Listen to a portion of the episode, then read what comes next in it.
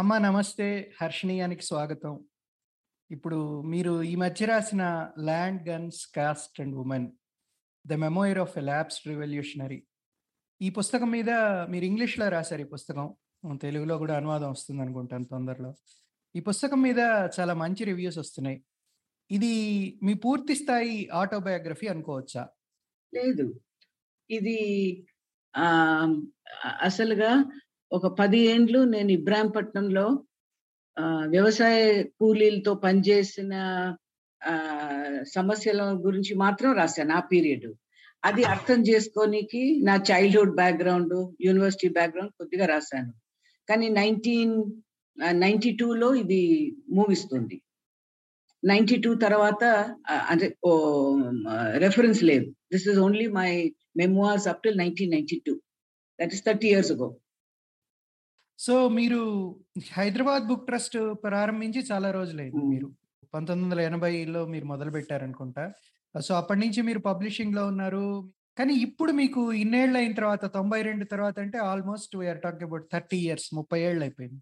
30 ఏళ్ళ తర్వాత మీరు ఇప్పుడు ఇది రాయాలని మీకు ఎందుకు అనిపించింది ఈ రోజున? నేను రాయాలని ఎప్పుడు అనుకోలేదు. ఇది నా ఒక రకంగా చెప్పాలంటే ఈ పీరియడ్ నా ప్రైవేట్ ట్రెజర్. అసలు ఆ ఏరియా బయట వాళ్ళకు దీని గురించి పెద్దగా తెలియదు. మా క్లోజ్ ఫ్రెండ్స్ కూడా ఏదో పని చేస్తుంది కానీ ఏం పని అని పెద్దగా తెలియదు. ఎందుకంటే మా జనరేషన్ వాళ్ళు మా గురించి మేము మాట్లాడుకోవడం అనేది మేము ఎప్పుడు దాన్ని ఖండించాం.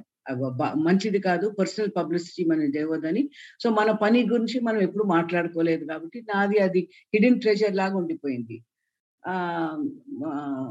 My husband two thousand sixteen డిసెంబర్‌లో 6 అయిపోయినాయి.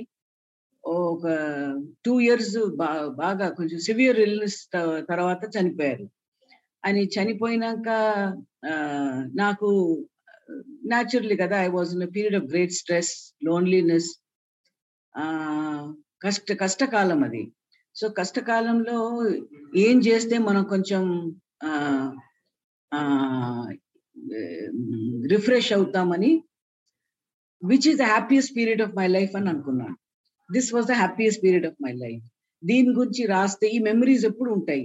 దీని గురించి రాస్తే కొంచెం హార్ట్ లైటన్ అవుతుంది అనుకొని నేను నా కోసం ఒక నెల, నెల, నెలన్నర రాసేసి పక్కకు పెట్టాను. 2017లో రాసి పక్కకు పెట్టాను. పక్కకు పెట్టి I continued on my work. Two thousand twenty మార్చ్‌లో కోవిడ్ వచ్చింది. కోవిడ్ వచ్చినప్పుడు టూ మంత్స్ అన్ని బంద్ అయిపోయినాయి. ఆఫీస్ బంద్ అయిపోయింది. నేను అంటే మా ఫ్రెండ్ వాళ్ళ ఇంటికి వచ్చేసాను. ఊరు బయట ఉంటాను కాబట్టి ఫ్రెండ్ వాళ్ళ ఇంట్లో లోన్‌లీగా ఉంటుందని ఫ్రెండ్ వాళ్ళ ఇంటికి వస్తే అక్కడ వంట చేసేటామె, పని వాళ్ళంతా ఉన్నారు. నాకు ఖాళీగా ఉన్నాను. ఏం చేద్దాం బా అని మళ్ళీ స్క్రిప్ట్ ఎత్తుకున్నాను. ఈ స్క్రిప్ట్ ఎత్తుకొని కాస్త దాన్ని రివైజ్ చేసి సెకండ్ డ్రాఫ్ట్ చేస్ చేసినాను 2020. సో, అప్పుడు ఒక ఫ్రెండ్‌తో షేర్ చేస్తే అప్పుడు కూడా పబ్లికేషన్ అనుకోలే. ఫ్రెండ్‌తో షేర్ చేస్తే అది బుక్ రూపంలో మారింది. మీ నాన్నగారు పోస్టల్ అండ్ టెలిగ్రాఫ్ డిపార్ట్మెంట్‌లో పనిచేశారు. మీరు కూడా కేంద్రీయ విద్యాలయాలో స్కూలింగ్ చేశారు. తర్వాత మీకు ఐఐటిలో అడ్మిషన్ కూడా వచ్చింది. మీరు ఈ ఉద్యమాల వైపు ఎలా వెళ్ళారు దాని వివరం చెప్తారా కొంచెం? ఉద్యమాలు వై వైపు వెళ్ళడానికి ఆ అసలు కారణాలు చైల్డ్హుడ్లోనే ఉన్నాయి. చైల్డ్‌హుడ్‌లోనే ఒక బ్రాహ్మణ కుటుంబంలో అది కూడా తమిళ బ్రాహ్మణ కుటుంబంలో పుట్టడం వలన రిస్ట్రిక్షన్స్ చాలా ఉండేది ఆడపిల్లల మీద. ఏ ట్రెడిషన్స్ ఉన్నా దాన్ని ఆడవాళ్ళే మోయాలి. దాన్ని ఆడవాళ్ళే నెక్స్ట్ జనరేషన్ తీసుకుపోవాలని బ్రాహ్మణ కుటుంబాల్లో చాలా ఉంటాయి. సో, అవన్నీ నేను చదివేదేమో English medium education. Ah, basically western education. Science చదువుతాము. ఇంగ్లీష్ లిటరేచర్‌లో వేరే దేశాల్లో ఎలా ఉంది అని చదువుతాము. సైన్స్‌లో నాట్ జస్ట్ ఫిజిక్స్, కెమిస్ట్రీ, బాటనీలో ఎలా రీప్రొడక్షన్ ఎలా అవుతుంది అవన్నీ చదువుతాం. So, completely expose to modern science on the one hand and ఇంట్లోమో ఈ మూఢాచారాలు, ఈ పద్ధతులు, ఈ రైట్స్ ఇవన్నీ చేస్తే కాన్ఫ్లిక్ట్ స్టార్ట్ అయింది. ఇది ఇది ఎందుకు మనం పాటించాలంటే మా అమ్మ వాళ్ళు ఏంటంటే ఇట్లాగే పెద్దవాళ్ళు చెప్తారు. మనం కూడా అలాగే చేయాలి అని చెప్తే నేను కన్విన్స్ కాకపోయేది. పర్టికులర్లీ బ్రాహ్మణ్లో తీట్ అనేది ఉంటది అంటే మేము తీట్ అంటాము దట్ ఈస్ మంత్లీ పీరియడ్స్ వచ్చినప్పుడు ఏది ముట్టకుండా మనం దూరం ఉంటాం విఆర్ పొల్యూటెడ్ సో ఆ విషయంలో I was very upset because ఒక ఇంట్లో మనం విడిగా ఉండాలంటే ఆ చిన్న వయసులో చాలా ఫీల్ అవుతాం. ఏది ముట్టొద్దు ఏది అది మనం అనుకోకుండా ఏదో ముడతాం. ముడితే అమ్మా ఇది పెద్ద తప్పైపోయింది అన్ని మళ్ళీ నీళ్ళు పోసి కడగాల్సి వస్తుందని. దెన్ ఇన్ మై సైన్స్ బుక్లో it very clear that monthly repro reproduction of human species కోసం this menstruation is very important అది పొల్యూషన్ లేలాగా ఎందుకు అనుకున్నారని మా అమ్మతో చాలా పోట్లాడాను. అక్కడ నుంచి స్టార్ట్ అయ్యి ఇంకా అన్ని రకాల ఇప్పుడు ఆ మెన్స్ట్రేషన్ ఉన్నప్పుడేమో ముట్ట పూజా రూమ్కి మనం వెళ్ళొద్దు.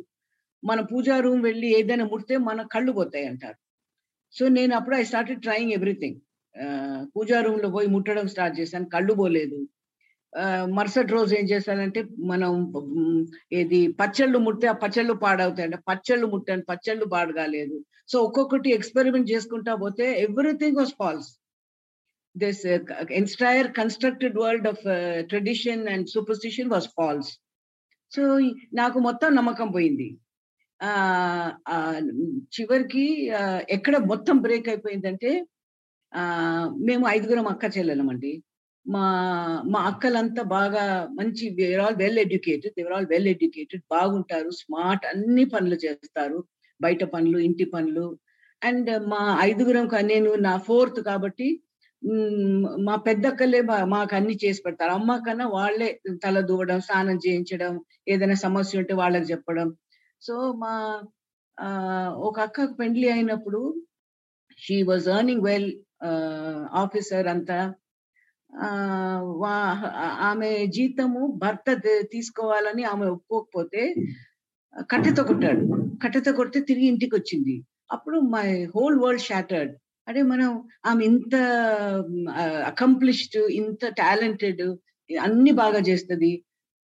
ఏడ్చుకుంటా కట్టెతో కొట్టించుకొని ఇంటికి వస్తుంది చిన్న పాప ఒళ్ళో పెట్టుకొని అని అసలు నాకు వద్దే వద్దు ఇది అని అనుకున్నాను. ఆ టైంలో పెద్దవాళ్ళంతా కలిసి మళ్ళీ అది ఏమి సంజాయిష్ చేశారో తెలియదు కానీ తిరిగి ఇంటికి వెళ్ళింది ఆమె వాళ్ళ ఇంటికి వెళ్ళింది. అప్పుడు నేను అనుకున్నాను ఈ పెళ్ళి దాంట్లో మనం పోవద్దు ఈ సమాజం అంతా కుళ్ళిపోయిన సమాజం ఆచారాలన్నీ తప్పు వాళ్ళు చేసేదంతా తప్పు ఇంకా మనం పెండ్లిలో ఇరికిపోతే ఈ సమాజంలో ఇరికిపోతే మన జీవితం అంతా నాశనం అవుతుంది. ఐ విల్ నెవర్ మ్యారీ అనుకొని I will do with my life what I want అని డిసైడ్ చేశాను. ఇంకా వాళ్ళ నుంచి మనం వినేదే లేదు. నేనేం నేనేం చేయాలనుకుంటున్నాను అదే చేస్తానని చాలా గట్టిగా నిర్ణయం చేసుకున్నాను. సో ఇది జస్ట్ స్కూల్ స్కూల్ వదిలినప్పుడు. సో క్యాంపస్లో నేను చేరినప్పుడు by that time I was a strong feminist అంటే ఆడవాళ్ళు మగవాళ్ళ కన్నా తక్కువేం గారు యాక్చువల్లీ వాళ్ళకన్నా మనకు బుద్ధి ఎక్కువ ఉంది టాలెంట్ ఎక్కువ ఉంది హార్డ్ వర్క్ చేస్తాము. వెరీ స్ట్రాంగ్ ఫెమినిస్ట్ అండ్ చిన్న విషయాల మీద కూడా బాగా గొడవలు పడేదాన్ని. మా కోవిడ్ కదా యూనివర్సిటీలో. సో ఆ టైంలో అంత కొంచెం నన్ను ఈమె క్రాక్ అని అనుకునేవాళ్ళు. క్రాక్ అంటే ఈమె అన్నిటికీ పొట్లాడుతుంది ఏంటంటో అంటది. ఆ ఎవరైనా అబ్బాయిలు అమ్మాయిలు టీజ్ చేస్తే నేను మధ్యలో పోయి వాళ్ళని ఇది బాగా బెదిరించడం కానీ కొట్టడం అవన్నీ చేస్తే నన్ను క్రాక్ లాగా అనుకునేవాళ్ళు. ఈ టైంలో జార్జ్ రెడ్డి గ్రూప్ అనేది క్యాంపస్లో ఉంది. అంటే జార్జ్ రెడ్డి ఒక లెఫ్ట్ గ్రూప్ని తయారు చేస్తూ ఉన్నప్పుడు ఆయనని నైన్టీన్ సెవెంటీ లో చంపేశారు. చంపేసిన తర్వాత ఆయన గ్రూప్ బాగా స్ట్రెంగ్త్లో పెరిగిపోయింది. ఆయన మార్టర్ అయిపోయాడు కాబట్టి ఆ బాగా స్ట్రెంగ్త్ అయిపోయింది. సో ఆ గ్రూప్ వాళ్ళు ఇప్పుడు నా క్లాస్లో కూడా నా ఫ్రెండ్ ఉండేవాడు.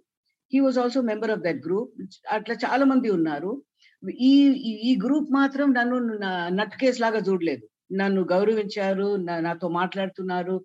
ఇవన్నీ ఇష్యూస్ డిస్కస్ చేస్తున్నారు కాబట్టి I slowly got close with this group వీళ్ళు ఏమంటున్నారు? వీళ్ళు ఎందుకు ఆడవాళ్ళని రెస్పెక్ట్ చేస్తారు? వీళ్ళ దాంట్లో ఏముంది? వీళ్ళ దాంట్లో ఏమైనా ఉందా? మనం నేర్చుకునేదని slowly I got attracted to changing the world అంటే main thing was changing the world ఇప్పుడు వియత్నాం వార్ చిన్న ఒక చిన్న దేశం అమెరికాని అపోజ్ చేసి ఇట్ డిఫీటెడ్ అమెరికా సో అట్లాగే చేగవారా పేదవాళ్ళు ఎక్కడైతే ఉన్నారో మనం అంతా బి మస్ట్ బి లిబరేటెడ్ అని ఆ వ్యూ పాయింట్తో ఆయన కూడా మార్టర్ అయిపోయాడు. So we should also change the world in our own way మనం లోకాన్ని మారిస్తే ఆడవాళ్ళు కూడా we will also get equality అనుకొని ఆ ఫ్రేమ్వర్క్తో నేను వాళ్ళని జాయిన్ అయ్యాను. సో దాట్ ఈస్ ద అంటే నా పాత్ నేను ఎందుకు ఇందులో వచ్చానని దట్ ఈస్ ద పాత్ అంటే నక్సలిజంలోకి వెళ్ళే ముందర.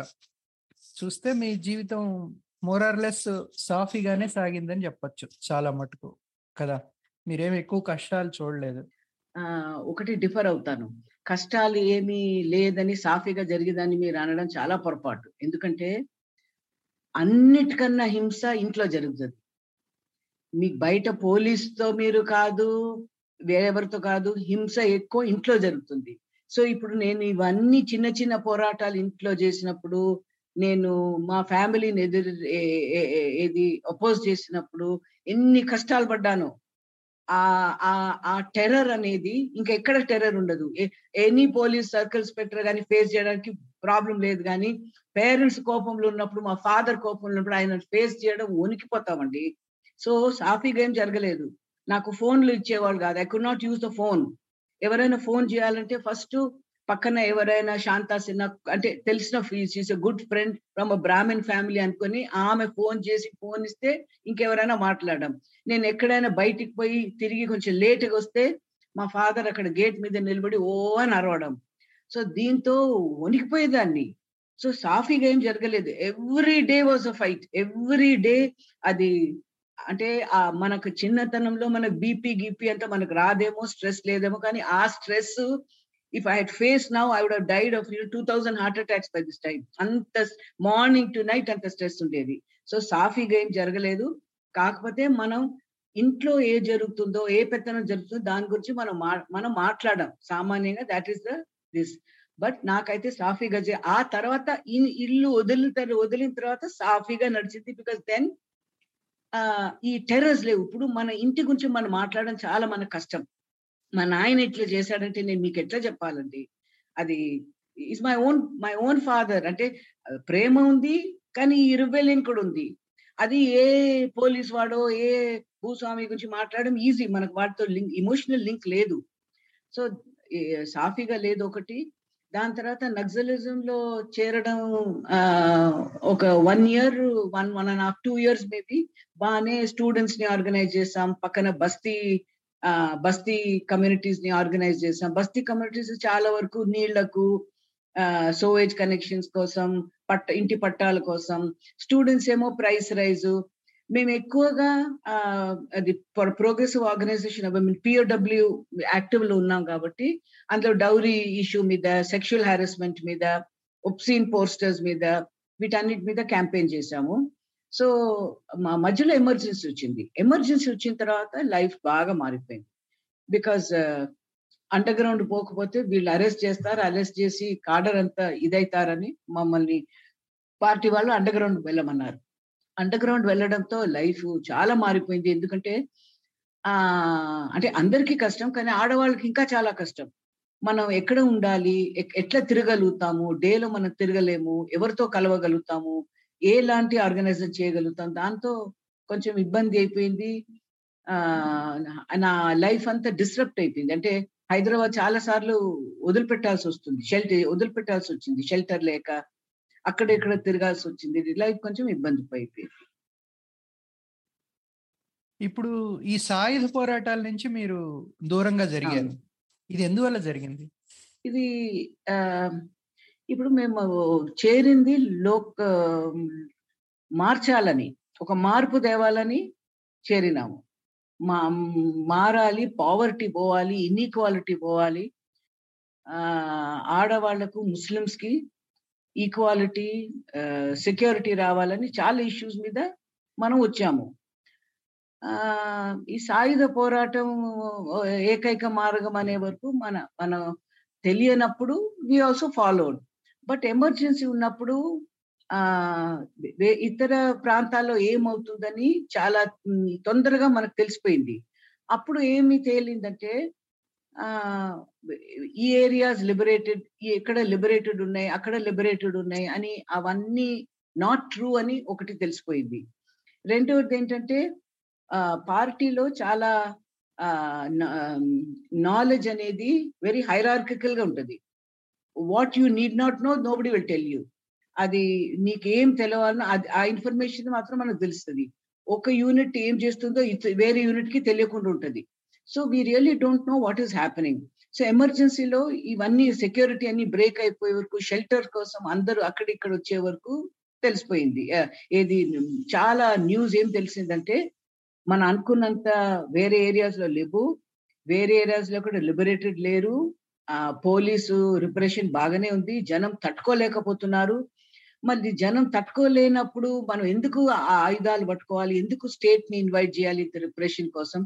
అండ్ దెన్ ఇంకొకటి ఏమిటంటే మనం ఇష్యూస్ ఏదైతే తీసుకుంటున్నామో those seem to be less important than the party survival party survival was more important party survival important what is the party was founded for certain issues ఆ issues important కానీ survival of the party ఎందుకు అంత important కావాలి? That issues are ignored అనేది ఆ issue మీద బాగా చర్చలు అయితే నక్సలైట్ పార్టీస్లో సామాన్యంగా చర్చలు ఎన్కరేజ్ చేయరు.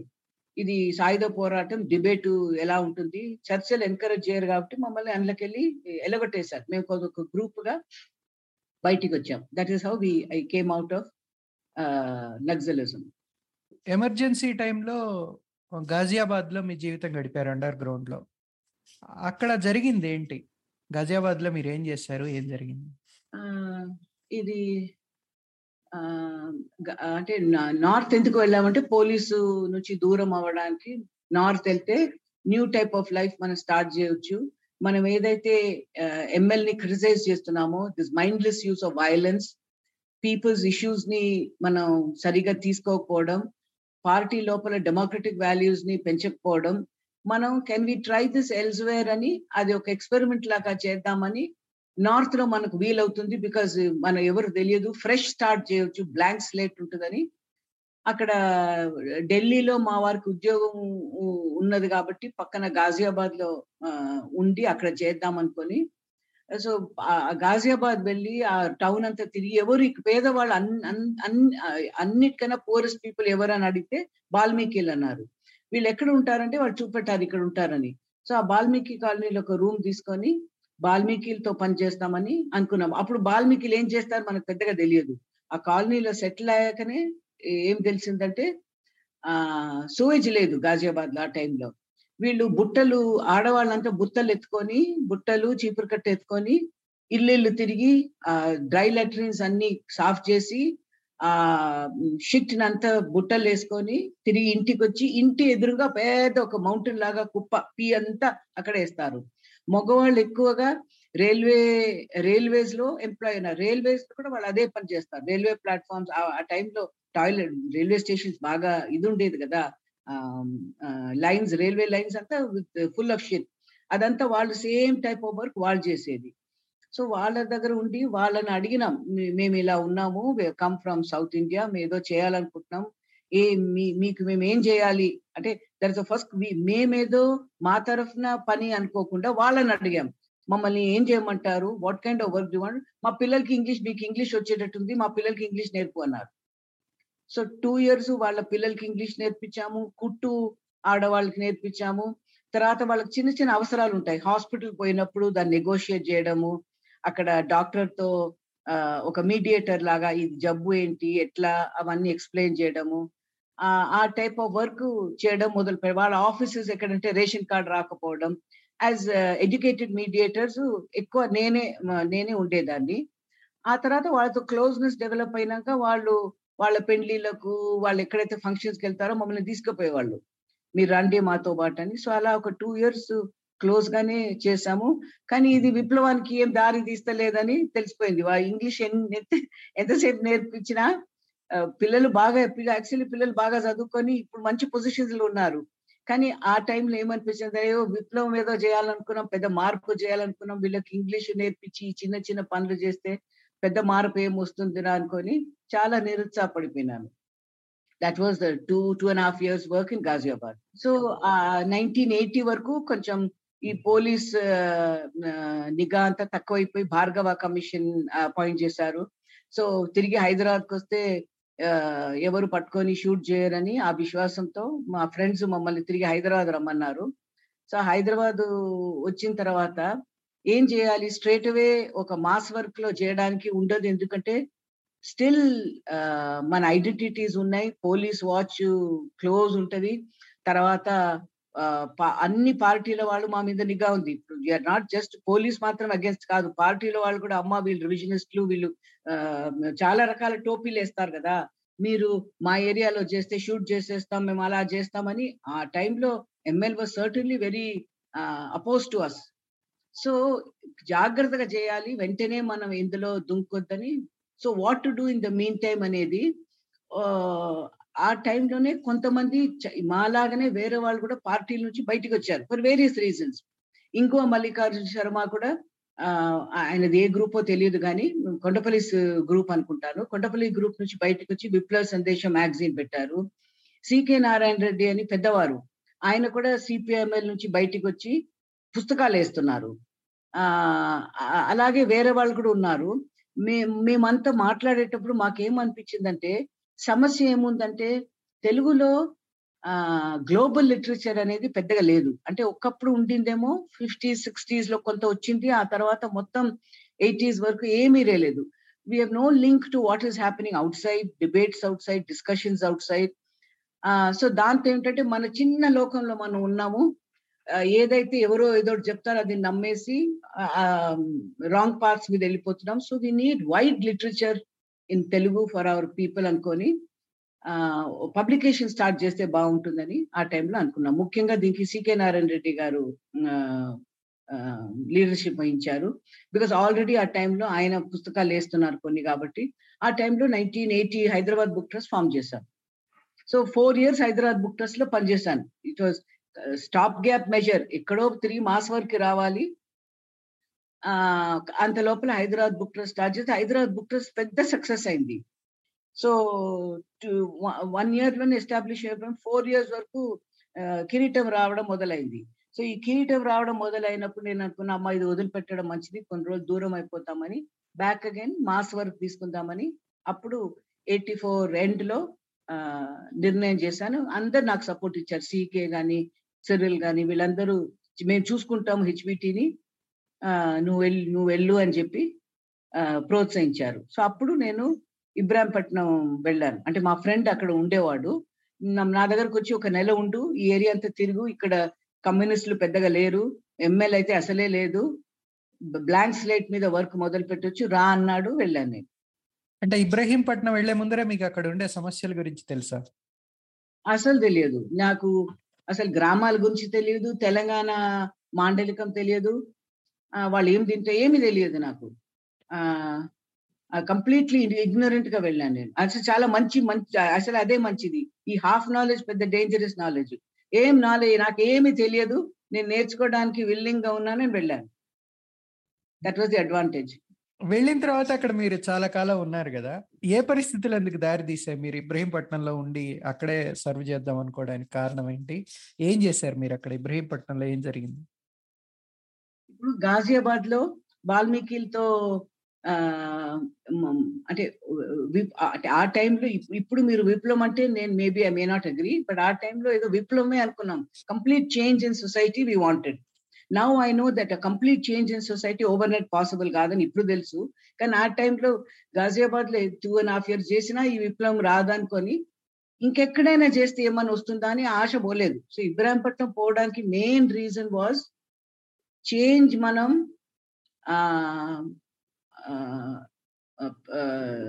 ఆర్గనైజేషన్ లోపల డెమోక్రసీ పీపుల్స్ ఇష్యూస్ సెంట్రల్గా ఉండాలి వాళ్ళ కన్సర్న్ సెంట్రల్గా ఉండాలి.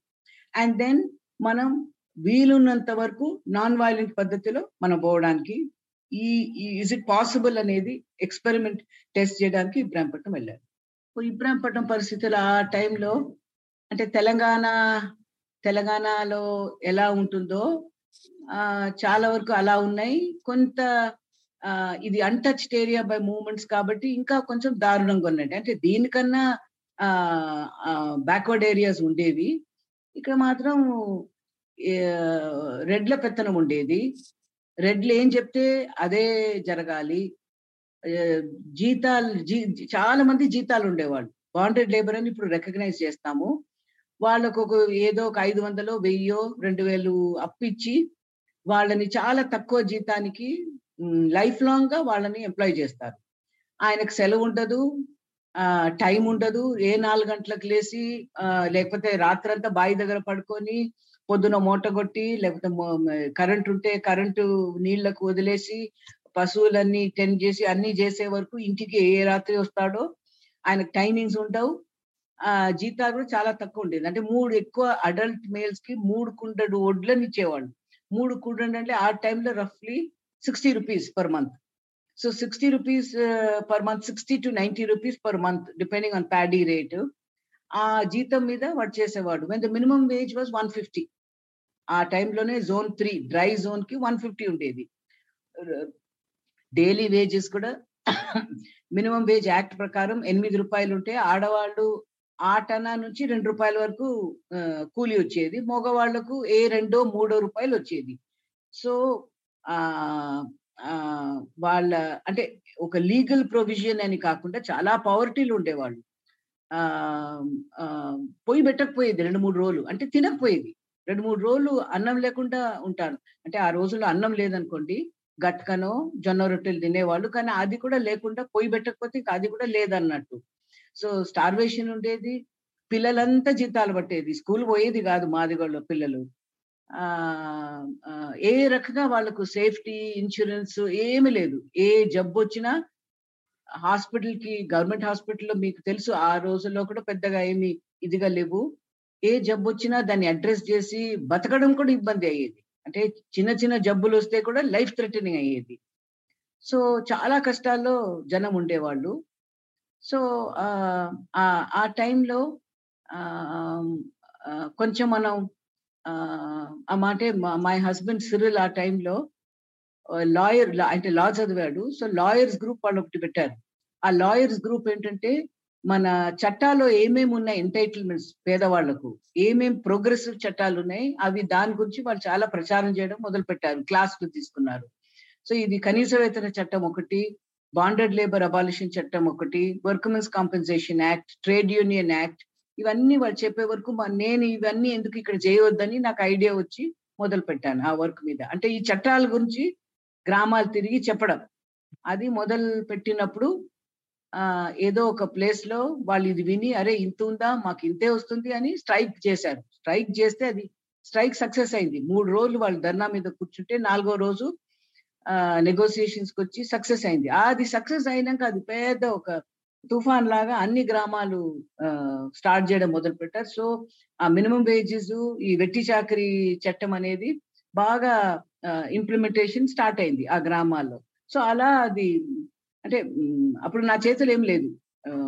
అది బాగా మూవ్మెంట్ అదే బాగా స్ప్రెడ్ అయిపోయింది. అక్కడ మీకు ఇది చేస్తున్నప్పుడు ఎలాంటి ఇబ్బందులు ఎదురైనాయి? ఇబ్రహీంపట్నంలో పనిచేస్తున్నప్పుడు.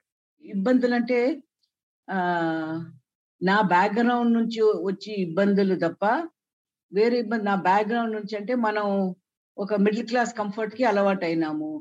మనకు అన్నం తినేటప్పుడు ఒక అన్నం పప్పు కూర అనేది ఉంటది పెరుగు ఉంటది. ఆ బాత్రూమ్స్ మనకు ఉంటాయి ఆ చేతులు కడగడానికి సబ్బు ఉంటది. అన్ని కొంచెం ఏది రిఫైన్డ్ కంఫర్ట్స్ అనుకోవచ్చు. అక్కడ గ్రామాల్లో ఆ టైంలో తిండి జొన్న రొట్టెలు కారము ఏదో తినేవాళ్ళు. ఆ పెద్దగా ఏమి ఉండకపోయి అన్నం అయితే అసలు లేదు. కానీ రొట్టెతో పాటు కారమే ఎక్కువ ఉండేది. లేదా కారం నూరి చట్నీ లాగా చేసేవాళ్ళు. ఆ ఈ కూరగాయలు కానీ పెరుగు కానీ ఇవన్నీ అసలు ఉండకపోయేది. బాత్రూమ్స్ అనేవి లేవు. మనం చెంబు పట్టుకొని పోవాలి బయటికి. ఆ చెంబు పట్టుకొని పోవాలంటే ఆ, వాళ్ళలో చెంబు పట్టుకొని పోవడం అనేది ఇట్స్ అ కమ్యూనల్ ఎంటర్ప్రైజ్. అందరు కలిసిపోతారు అందరు కూర్చొని అందరు మాట్లాడతారు. మనకేమో ప్రైవసీ అనేది ఒక పెద్ద ఒక జబ్బు మనకుంది. మనం అందరితో కూర్చొని మనకు చాలా ఇబ్బంది. సో అది ఇబ్బంది పడ్డాను. స్నానానికి బాత్రూమ్స్ ఉంటావు కాబట్టి మనం ఏదో ఒక సాటు తీసుకొని బట్టలతో పాటు స్నానం చేసి బట్టలు ఇప్పి మళ్ళీ కొత్త బట్టలు వేసుకో అవన్నీ నేర్చుకు నేర్చుకోవాల్సి వచ్చింది ఇవన్నీ కొత్త పద్ధతులు. ఇంకొకటి ఏంటంటే అలసట బాగుండేది. అంతటా నడిచే వాళ్ళం కదా. నడిచే వాళ్ళు అయితే సైకిల్లో పోయేవాళ్ళం. సో దాంతో అలసట బాగుంటది అలసట బాగుంటది కాబట్టి ఆ నెక్స్ట్ డే ఆ అలసట కూడా అంటే అది రెండు రోజులు నిద్ర లేకుండా కూడా పనిచేయాల్సి వచ్చేది. తర్వాత ఇంకొకటి నాకేమనిపించింది అంటే మన హైదరాబాద్లో ఉన్నప్పుడు మన అంటే మన నేను పుస్తకాలు బాగా చదువుతాను. ఆ, హైదరాబాద్లో ఉన్నప్పుడు మనతో మనకు వేరే వాళ్ళు చదివే వాళ్ళు కూడా మనకు డిస్కషన్లో కలిసేవాళ్ళు. ఏదైనా సినిమా చూస్తే దాని మీద డిస్కషన్ ఒక కల్చర్ మీద అదంతా గ్రామాల్లో మిస్సింగ్. పుస్తకాలు ఎవరు చదువుతారు? ఆ పుస్తకాల మీద డిస్కషన్ లేదు. రాజకీయ రాజకీయాలు అంటే మనం అనుకున్న రాజకీయాల మీద డిస్కషన్ లేదు. So I missed company. I company I missed and ఇవన్నీ కష్టాలు ఉన్నాయి కాబట్టి మూవ్మెంట్ బాగా పెరుగుతుంది కాబట్టి ఇది was not a much consequence అనుకోండి. ఇప్పుడు మీరు ఇబ్రహీంపట్నంలో ఉన్నప్పుడు సిరియల్ రెడ్డి గారు మీతోనే ఉన్నారా? ఆయన హైదరాబాద్లో ఉన్నారు ఆయన హైదరాబాద్లో లా ప్రాక్టీస్ చేసేవాడు. మీరు ఒంటరిగా నేనే ఉన్నా. మీరే.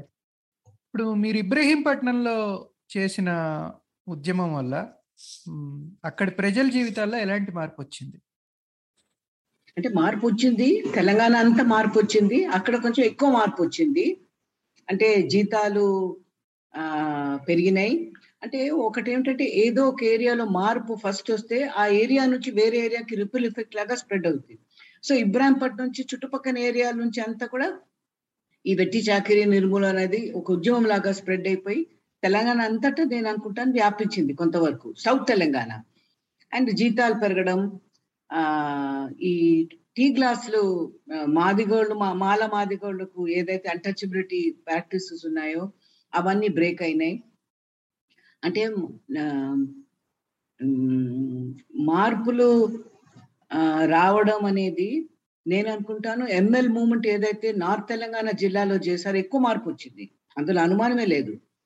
మాది చిన్న ఏరియా మార్పు వచ్చింది.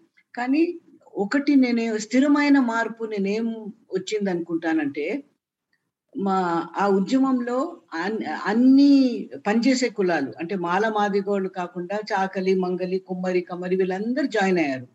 వీళ్ళందరూ ఒక ఉద్యమంలో జాయిన్ అప్పుడు జాయిన్ అయినప్పుడు సంఘంలో కలిశారు మీటింగ్స్లో కలిసేవాళ్ళు. ఒకళ్ళు ఒకళ్ళ ఇంట్లో తినేవాళ్ళు. ఒకళ్ళు పెళ్ళికి వేరే కులపోళ్ళు వచ్చేవాళ్ళు. ఆ రకమైన అది కమ్యూనిటీస్ మధ్యలో ఏదైతే సంబంధాలు ఏర్పడ్డాయో అవి ఇప్పుడు కూడా బ్రేక్ కాలేదు. సామాన్యంగా మీరు ఎక్కడైనా పోతే ఆ కులాల వాళ్ళు ఎక్కువ కలుస్తారు. మా ఇబ్రాంపట్నం ఏరియాలో ఇప్పుడు కూడా అన్ని కుల అన్ని కులాల వాళ్ళు ఎవరైతే ఉద్యమంలో పార్టిసిపేట్ అయినారో వాళ్ళు కానీ వాళ్ళ పిల్లలు కానీ ఇప్పుడు కూడా కలిసిమెలిసి కొంచెం బాగా కలుస్తారు. ఒక ఫోరం అనేది అక్రాస్ కాస్ట్స్ ఒక డిస్కషన్ కోసం రిలేషన్షిప్ కోసం ఒక ఫోరం ఒకటి ఏర్పడింది. నేను అనుకుంటాను that is one of the lasting impacts అనుకుంటాను నేను. మీరు పుస్తకంలో ఒక చోట evolution was not a single goal but a million achievable goals every day in every sphere of life అని రాశారు. దీని గురించి కొంచెం వివరిస్తారా? నేను స్టార్ట్ చేసినప్పుడు నేను పొలిటికల్ లైఫ్ స్టార్ట్ చేసినప్పుడు రెవల్యూషన్ అంటే ఒక రోజు విప్లవం వస్తుంది. రష్యాలు వచ్చినట్టు సీజ్ చేస్తాము. ఆల్ ఇండియా రేడియో సీజ్ చేస్తాము ఇండియన్ ఆర్మీ మన చేతుంటే అన్ని చేతులుంటుంది ఒక పది రోజులలో ఇండియా మారిపోతుంది. ఈ చట్టాలు వేస్తాం. ఈ చట్టాలు అందరు ఫాలో అవుతారు. మారిపోతుంది అనుకున్నా కానీ ఈ క్రమంలో మాత్రం ఏం తెలిసిందంటే అట్లా మార్పు వచ్చినా ఆ మార్పు నిలబడేది మా- మార్పు కాదు. సో మార్పు రావాలంటే మిలియన్ కాదు అది. ఎన్ని అసలు లెక్కలేని ఇష్యూస్ మీద మార్పు రావాలి. అది రోజు రోజు రోజు చిన్న చిన్న మార్పులు వచ్చి ఒక్క రోజు సమ్ ఇష్యూలో మార్పు అవుతుంది. ఇప్పుడు మీరు ఆడవాళ్ళు చదువు గురించి మీరు టేక్ ఫర్ ఎగ్జాంపుల్ ఎయిటీస్లో ఫిఫ్టీ సిక్స్టీస్లో మేము చదివేటప్పుడు గ్రాడ్యుయేషన్ కన్నా ఎక్కువ ఆడవాళ్ళని చదివించేది వాళ్ళు చదివేవాళ్ళు కాదు. వద్దనే కూడా పెళ్ళిళ్ళు చేసేసి పంపించేవాళ్ళు. So from sixties to seventies నా ఇన్ ఫిఫ్టీ ఇయర్స్ మీరు చూడండి చాలా వరకు మిడిల్ క్లాస్లో అయితే బ్యారియర్ లేదు ఫర్ విమెన్స్ ఎడ్యుకేషన్ డబ్బులు ఉన్న కుటుంబాల్లో బ్యారియర్ లేదు. పోస్ట్ గ్రాడ్యుయేషన్ కానీ ఇంజనీరింగ్ మెడిసిన్ కానీ ఈజీగా సీట్ వస్తే చదివేస్తున్నారు. ఆల్మోస్ట్ మగపిల్లలతో పాటు సమానంగా మార్పు ఎక్కడ వచ్చిందండి? You can't say in particular year మార్పు వచ్చింది. ఇంక్రిమెంటల్గా ఇంక్రిమెంటల్గా ఒక్కొక్క కుటుంబంలో నాలాగా ఇంకెవరో లాగా కొట్లాడి కొట్లాడి కొట్లాడి చేసే వరకు వాళ్ళు చూసే వరకు ఏంటి ఆడపిల్లలు చదివితే కుటు- కుటుంబాలు బాగుపడతాయని ఒక జనరేషన్ అంతా అది మా మార్పు అలా వచ్చింది ఇంక్రిమెంటల్గా వచ్చింది. సో ఏ ఇష్యూ మీద కూడా ఇంక్రిమెంటల్గా మార్పు వస్తుంది. అది అన్ని ఇష్యూస్ మీద అన్ని ఏరియాస్లో మనకు మార్పు అవసరం అండి జస్ట్ ఏదో పొలిటికల్ పవర్ క్యాప్చర్ చేస్తే సరిపోదు అని వీ లర్న్ బికాస్ రష్యా చైనాలో పొలిటికల్ పవర్ మారింది. కానీ రష్యా అండ్ చైనాలో వాట్ దే వాంటెడ్ అది they gone back on it or they lost those goals కదా వాళ్ళు వేరే గోల్స్లోకి వెళ్ళిపోయారు. So what are the goals that we want and ఇక అన్ని ఇప్పుడు మీ- మీరున్నారండి మీరు పాడ్కాస్ట్ చేస్తున్నారు. మీరు పాడ్కాస్ట్ చేసి మీరు ఎన్ని జీవితాల్లో మార్పు తెస్తున్నారు మీకే తెలియదు. సో నేనంటే that is one of the million goals like that so we need everybody in every sphere వాళ్ళు ఏ చిన్న పని చేసినా I think it's a very important work all work is important equally important and అన్ని works మీద మనం concentrate చేయకుండా ఏదో ఒక పొలిటికల్ గోల్ మాత్రం పెట్టుకుంటే we will not achieve it that I think is broadly what I meant ఇప్పుడు మీరు మీ జీవితంలో దాదాపు మీరు యాభై ఏళ్ళు సోషల్ యాక్టివిస్ట్గా పనిచేశారు సమాజ సేవ చేశారు. మిమ్మల్ని బాగా ప్రభావితం చేసిన వ్యక్తులు ఎవరు? ఒక ముగ్గురు పేర్లు చెప్పండి. వాళ్ళ గురించి చెప్పండి. First first of all CK Narayana Reddy గారండి. మా బుక్ ట్రస్ట్ స్థాపించిన ఆయన. ఆ, చిత్తూరు జిల్లా అయింది ఆయన సిపిఐఎంఎల్లో చేరక ముందు ఎమ్మెల్యేగా ఉన్నారు. టూ టర్మ్స్ ఎమ్మెల్యేగా గెలిచారు. ఆయన బుక్ ట్రస్ట్ స్థాపించినప్పుడు మేము ఇద్దరం కలిసి తిరిగినాం కాబట్టి ఆయనతో బాగా సన్నిహితం అయింది. మేము కలిసి బస్సులలో ప్రయాణం చేసినప్పుడు నాకు అన్ని చెప్పేవారు. ఏం జరిగింది? ఎట్లా జరిగింది? ఆయన లైఫ్ గురించి వేరే వాళ్ళ లైఫ్ గురించి. తర్వాత ఇంకొకటి ఏంటంటే ఆ మా ఫాదర్తో నాకు క్లోజ్నెస్ లేదు.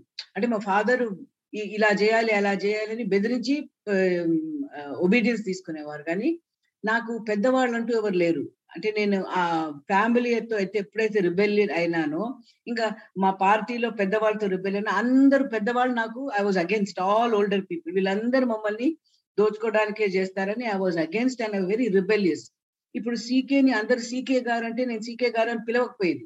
I will call only CK. పేరుతో పిలిచేది. Because you are equal to me you may be thirty years older but you are equal to me నాకు చెప్పడానికి నీకు అధికారం లేదని ఆ attitude తో నేను స్టార్ట్ అయితే ఆయన ఎంత బాగా నన్ను అర్థం చేసుకొని నాకు అన్ని నేర్పించారు. అంటే అది నేర్పించారు అన్నట్టు నాకు తెలియకుండా అన్ని నాకు చెప్పి మెంటర్ చేశారండి. సో ఆ నాకేం అర్థమైందంటే ఆయన కూడా మూమెంట్ నుండి వదిలేసి బయట పుస్తకంలో చే పుస్తకాలు చేయాలి. బ్రాడ్ మైండ్ ఉండేది ఆయనకు. ఇదే చేయాలని కాకుండా అందరి గురించి ఆయన ఆ, కనుక్కునేవారు వినేవారు. సో దాని నుంచి నాకు first shift away from this Marxist attitude నుంచి ఆయన నుంచి నేను నేర్చుకున్నాను. ఏది? ఆరోగ్యం గురించి పట్టించుకోవాలి ఎడ్యుకేషన్ గురించి పట్టించుకోవాలి పీపుల్స్ ఇష్యూస్ ఏదైతే ఉన్నాయో ప్రతి ఇష్యూ ఇష్యూ మీద మనం పట్టించుకోవాలి. ఆయన ఎవరైనా మన ఇంటికి పోయి వాళ్ళ పని వాళ్ళని గట్టిగా బెదిరిస్తే ఆయన ఇంటర్ఫేర్ అయ్యేవారు. ఎందుకు అట్లా మాట్లాడతావు? అది తప్పు. They are also like us నీకు కష్టపడుతున్నారు. పద్ధతి ప్రకారం మాట్లాడని వెంటనే వాళ్ళు చెప్పేవారు. సో ఎలా బిహేవ్ చేయాలి మనం? ఎలా బోల్డ్గా ఉండాలి ఇన్ పర్సనల్ లైఫ్? ఆయన నుంచి నేను చాలా నేర్చుకున్నానండి. చాలా అంటే చాలా అసలు. ఇప్పుడు నేను అది మొదలు పెడితే ఇంకా I cannot say where it ended where because I was a difficult person rebellious person difficult person అట్లా నన్ను అండర్స్టాండ్ చేసుకొని మోల్డ్ చేయడంలో he was very important and ఇంకొకటి ఏంటంటే నాకు హండ్రెడ్ పర్సెంట్ సపోర్ట్ అంటే తప్పుంటే తప్పు అని అనేవారు but he would support me వదిలి నేను ఎంత తప్పు చేసినా వదిలిపెట్టడం అనేది I knew that I could depend on him solidly నేను తప్పు చేసినా నువ్వు తప్పు చేస్తున్నావు అంటారు కానీ ఈ వోంట్ మీ కొట్లాట పెట్టుకొని వెళ్ళేవారు కాదు కదా. So I have totally dependent అనుకోండి ఆయన మీద. ఆయన ఒకరు ఉన్నారు. Then Sankaran C S R Sankaran అని ఐఏఎస్లో ఉండేవారు. ఆయన కూడా నాకు వెరీ ఇంపార్టెంట్ ఫిగర్ ఎందుకంటే ఆ టైంలో ఇబ్రాహీంపట్నం మూవ్మెంట్ టైంలో మనకు చట్టాలు ఏమున్నాయి? మనం గవర్నమెంట్లో ఉన్న స్కీమ్స్ని ఎలా మనం వాడుకోవాలి? కాన్స్టిట్యూషన్లో ఏముంది? కాన్స్టిట్యూషనల్ రైట్స్లో కాన్స్టిట్యూషనల్ స్పేస్లో what we can do for what people how we can organise people in constitutional spaces అనేది is very important for me because ఆయనకు తెలుసు ఆయనకు ఎక్స్పీరియన్స్ ఉంది కాబట్టి అన్నిటి గురించి వివరించడం ఎక్స్ప్లెయిన్ చేయడం and of course as a great support మూడో వ్యక్తి అంటే my own husband Cyril was very important because నేను బ్రాహ్మణ కుటుంబం నుంచి రావడంతో ఆ బ్యాగేజ్ అన్ని పట్టుకొచ్చేది సో డైలీ లైఫ్లో one to help me critic my own Brahmans you're very important అంటే ఉంటాయండి చిన్న చిన్న యాటిట్యూడ్స్లో చాలా ఉంటాయి. ఇప్పుడు as Brahmins we can understand మన ఫ్రెండ్స్లో వేరే బ్రాహ్మిన్స్ ఏమైనా తప్పు చేస్తే వాళ్ళకు మనం లీనియంట్ ఉంటాం. బికాస్ అర్థం చేసుకుంటాం. అయ్యో ఈ బ్యాక్గ్రౌండ్ నుంచి వచ్చాడు కాబట్టి ఇలా. బట్ అదే సేమ్ వేరే కమ్యూనిటీస్ ఉంటే హార్ష్గా ఉంటాం. Because we don't understand the background కాబట్టి హార్ష్గా ఉంటాం. సో దీస్ కైండ్స్ ఆఫ్ థింగ్స్లో నాకు పాయింట్ అవుట్ చేసేవాడు. చూడు నువ్వు అంత కుటుంబంలో ఉన్నారు కాబట్టి you're lenient to Brahmins you're harsh to other communities అలా చాలా నాకు to come out of that Brahmin mentality to be able to see everything in a broader light you very helpful ఇంకొకటి ఏంటంటే ధైర్య సాహసం. ఏదైనా you want to do it అంటే ఒక భర్త లాగా అంటే మేము ఎట్లయినా భార్య భర్త అని అట్లా అనుకోలేదు ట్రెడిషనల్గా. బట్ ఏ భర్త అట్లా భార్యని అంత అన్స్టింక్టింగ్ సపోర్ట్ ఇచ్చి చేయి ఏం కాదు గో ఫైట్ డూ ఇట్ చచ్చిపోయినా పర్వాలేదు ఏముంది చచ్చినా? మా అన్న చచ్చిపోయాడు కదా నువ్వు కూడా సావు అని అట్లా ధైర్యం చెప్పే వాళ్ళు ఎవరు ఉంటారండి? ఆల్సో ధైర్యం కాకుండా చాలా ప్లానింగ్ ఆయన మెటిక్యులస్ ప్లానింగ్ ఉండేది. నేను కొంచెం ర్యాష్గా వెళ్ళిపోయేదాన్ని అనుకోండి ర్యాష్గా నాకు కొంచెం ర్యాష్నెస్ ఎక్కువ. ఆయన అలా కాదు ఇలా చేస్తే ఇలా అవుతుంది ఇలా చేస్తే ఇలా అవుతుంది అదంతా ఎండ్ రిజల్ట్ దాకా చూసి దిస్ ఇస్ నాట్ గుడ్ ఈ టైప్ ట్రై చేయని నాకు చాలా సజెషన్స్ ఇచ్చేవారు సో ఈ వాజ్ వెరీ ఇంపార్టెంట్ నా వర్క్లో. నేను ఒకటి ఆలోచన ఏదైతే ఆలో ఆలోచిస్తున్నానో దాన్ని ప్రాక్టీస్లో పెట్టడంలో సమస్యలు వచ్చినప్పుడు these were the three I think most important కానీ నాకు ఈ మీరు ముగ్గురు అన్నారు కానీ ఇంకొక మంచి ఇంక్లూడ్ చేయాలి Bojja Tarakam. Cannot not include because నాకు కారం చేయడం జరిగే వరకు కులం గురించి నాకు తెలియదు. అంటే కులం గురించి బ్రాడ్గా తెలుసు కానీ దాని ఇంపాక్ట్ దాని ఇంపార్టెన్స్ నాకు అసలు అర్థం కాలేదు. సో కారం చేడు మెసకర్ జరిగినప్పుడు నాకు really milestone in my life నాకు చాలా కళ్ళు తెరిచినాయి. I started looking at things in different way దానికి ఆ, Tarakam was very useful because ఆయన ఆ, ఆ, ఆయన కూడా బాగా క్లియర్గా ఎక్స్ప్లెయిన్ చేసేవారు. తర్వాత వాళ్ళ ఫ్యామిలీతో వెరీ క్లోజ్ నాకు ఆల్మోస్ట్ సెకండ్ ఫ్యామిలీ లాగా ఆ ఫ్యామిలీ దూరం ఉండేవాళ్ళు కాదు చికెట్పల్లి పక్కన ఉండేవాళ్ళు. సో ఎప్పుడు వాళ్ళ ఇంటికి పోయి అక్కడే భోజనం చేసి అన్ని ఇష్యూస్ మీద మాట్లాడి very interested in books books బాగా చదివేవారు. సో కల్చరల్ ఇంట్రెస్ట్ ఆల్సో కొంచెం ఇదైనాయి. And his outlook so broad ఆయన బాగా experience knowledge so he was very important for me to get a much broader view of life so these are the four important people మీరు వ్యక్తుల గురించి అడిగారు కానీ ఆ వ్యక్తులు కాకుండా రెండు కుటుంబాలు నాకు చాలా ఇంపార్టెంట్ అండి లైఫ్లో ఆ రెండు కుటుంబాల నా లైఫ్లో లేకపోతే నేను ఇలా ఉండకపోయేది. ఒకటేమో ఈ బూర్గుల కుటుంబం. ఆ ప్రదీప్ బూర్గుల అని నా క్లాస్మేట్ ఉన్నారు comrade in the party. Pradeep వాళ్ళ అక్క రమా మెల్కోటే వాళ్ళ అన్న బూర్గుల నరసింహరావు. ఆ కుటుంబం నాకు చాలా అండగా ఉన్నారు. మా ఫ్యామిలీతో నేను కొట్లాడినప్పుడు ఇంకా ఆ తర్వాత కూడా ఎప్పుడు ఆ కుటుంబం నాకు చాలా అండగా ఉన్నారు. ఇంకో కుటుంబం ఆనందం గారి కుటుంబం మామిడిపూడి ఆనందం. శాంతసిన నాకు మంచి ఫ్రెండ్. ఆ కుటుంబం కూడా నాకు అంటే మారపల్లిలోనే ఉండేవాళ్ళు పక్కకు. ఆ కుటుంబం కూడా నాకు చాలా అండగా ఉన్నారు. వీళ్ళు ఈ- ఈ రెండు కుటుంబాలు లేకపోతే నా లైఫ్ చాలా మారిపోయేది. ఇప్పుడు హైదరాబాద్ బుక్ ట్రస్ట్ విషయానికి వస్తే మీరు గత యాభై ఏళ్ళు అయింది అనుకుంటాను లాస్ట్ ఫిఫ్టీ ఇయర్స్ నుంచి మీరు బుక్స్. పబ్లిష్ చేయటం. నలభై రెండు ఏళ్ళు సార్. నలభై రెండు ఏళ్ళుగా మీరు బుక్స్ పబ్లిష్ చేయటం వస్తున్నారు. మీరు ఈ సాహిత్యానికి సమాజానికి మధ్యలో ఉండే సంబంధం గురించి మీరు ఏం చెప్తారు? సమాజం గురించి సామాన్యంగా మనం ఎవరైనా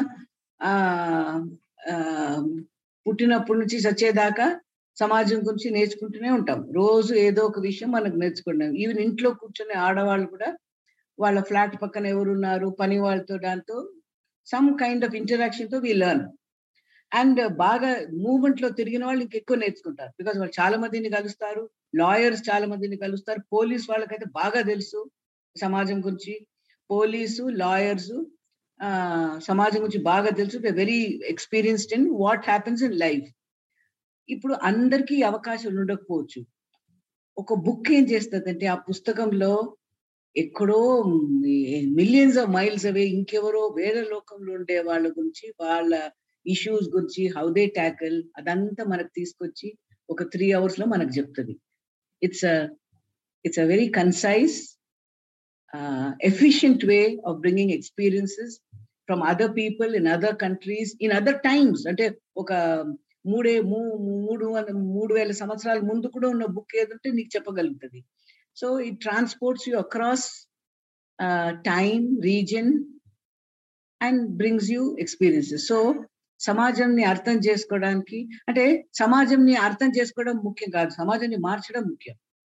మార్చాలంటే మనం అర్థం చేసుకోవాలి. అర్థం చేసుకోవాలంటే మూవ్మెంట్లో తిరగొచ్చు. మూవ్మెంట్లో తిరగకపోయినా రోజు ఎన్నో యాక్టివిటీస్లో ఇప్పుడు దెర్ ఆర్ అదర్ పీపుల్ అండి వాళ్ళు రోడ్ ఊడ్చే వాళ్ళు ఉన్నారు అనుకోండి వాళ్ళకు కూడా వైడ్ ఎక్స్పీరియన్స్ ఉంటుంది. చాలా మందిని కలుస్తారు. కూరగాయలు అమ్మేట వాళ్ళు చాలా మందిని కలుస్తారు. One of the ways of learning about societies by reading books and books ఇంకొకటి ఏంటంటే అంటే ఏదో ఒకటి నేర్చుకోవడానికి పుస్తకాలు చదువుతామని కాదు. మన గురించి ఇప్పుడు సమాజాన్ని మార్చడం ఒకటి మనల్ని కూడా మార్చడం చాలా ఇంపార్టెంట్ గోల్ అండి.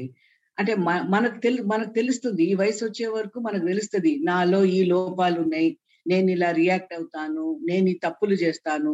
By the time your forty we have an understanding నా దీన్ని how do we change our selves who am I అసలు నేను ఎవరు? నేను ఎట్లా ఈ రూపంలో నేను ఎట్లయినాను?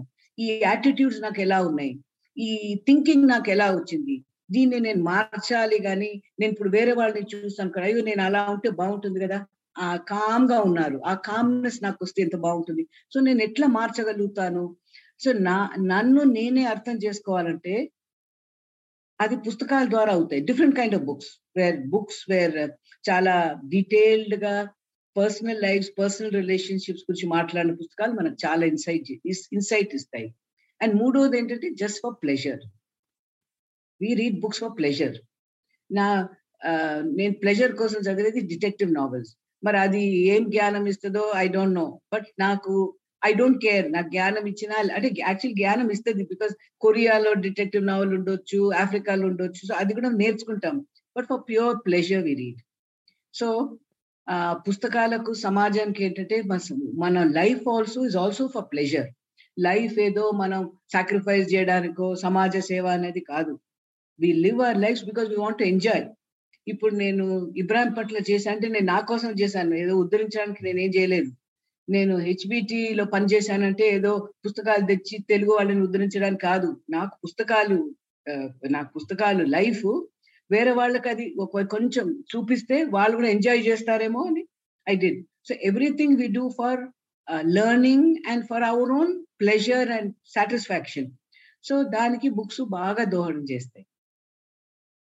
ఈ మధ్య మీరు చదివిన పుస్తకాల్లో మీకు బాగా నచ్చిన పుస్తకాలు ఏంటి? ఇంగ్లీష్ అయినా తెలుగు అయినా నేను తెలుగు తక్కువ చదువుతానండి. బికాస్ స్పీడ్ ఉండదు.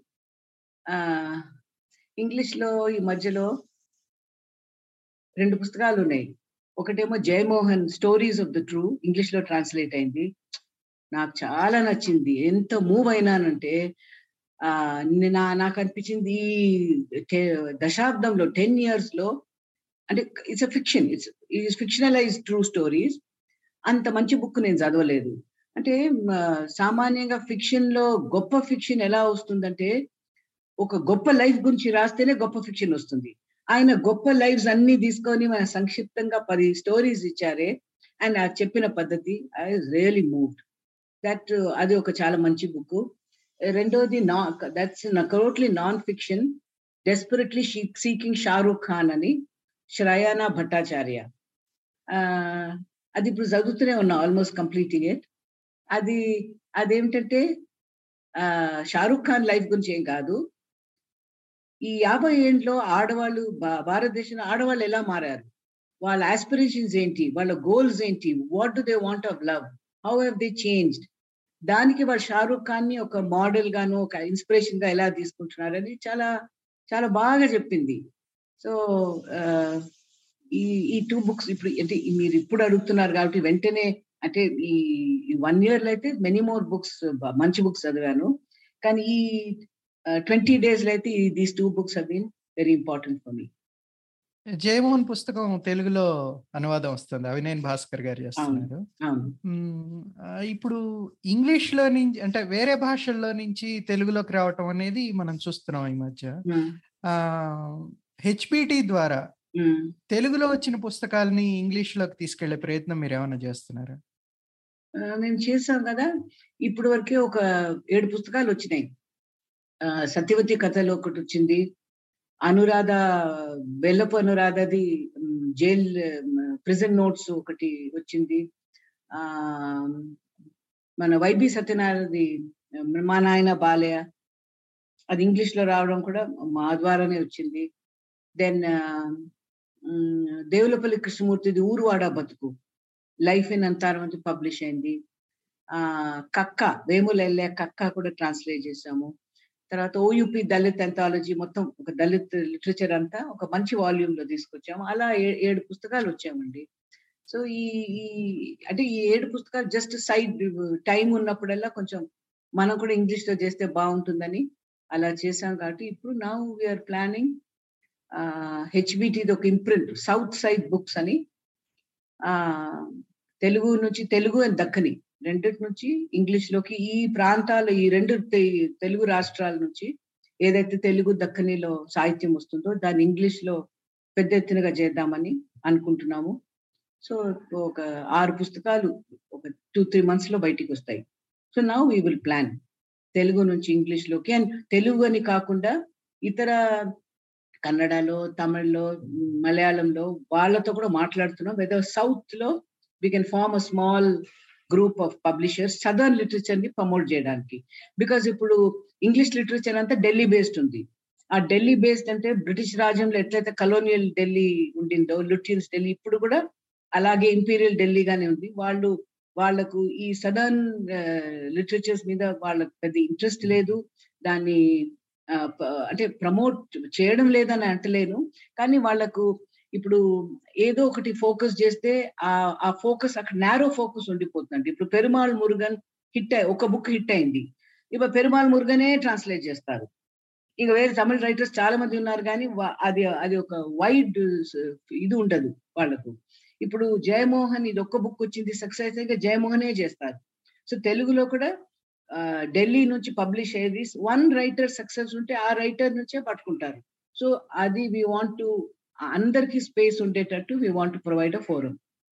22 తారీఖు నుంచి ఎగ్జిబిషన్ మొదలవుతోంది. ఆహ్, హైదరాబాద్ బుక్ ట్రస్ట్ స్టాల్‌లో మీరు రాసిన పుస్తకం అయితే ఉంటుంది గదా! కొనుక్కోవటానికి. మీరు రీడర్స్‌ని కలవడానికి అవైలబుల్‌గా ఉంటారా? ఏదైనా స్పెసిఫిక్ టైమ్‌లో, స్పెసిఫిక్ డేట్స్‌లో? అయ్యో! మేము అట్లా అనుకోలేదు గానీ మీరిప్పుడు సజెషన్ ఇస్తున్నారు కాబట్టి మేబీ యెస్. అంటే నేనెళ్తాను కదా! బుక్ ఫెయిర్‌కెళ్తాను కాబట్టి అవును. Yes. Hmm. Thank you. Thank you very much for your. You. చాలా. ఓపికగా కూర్చొని అన్నిటికి విశదంగా సమాధానాలిచ్చారు. Thank thank you very much and wish you all the best. Thank you.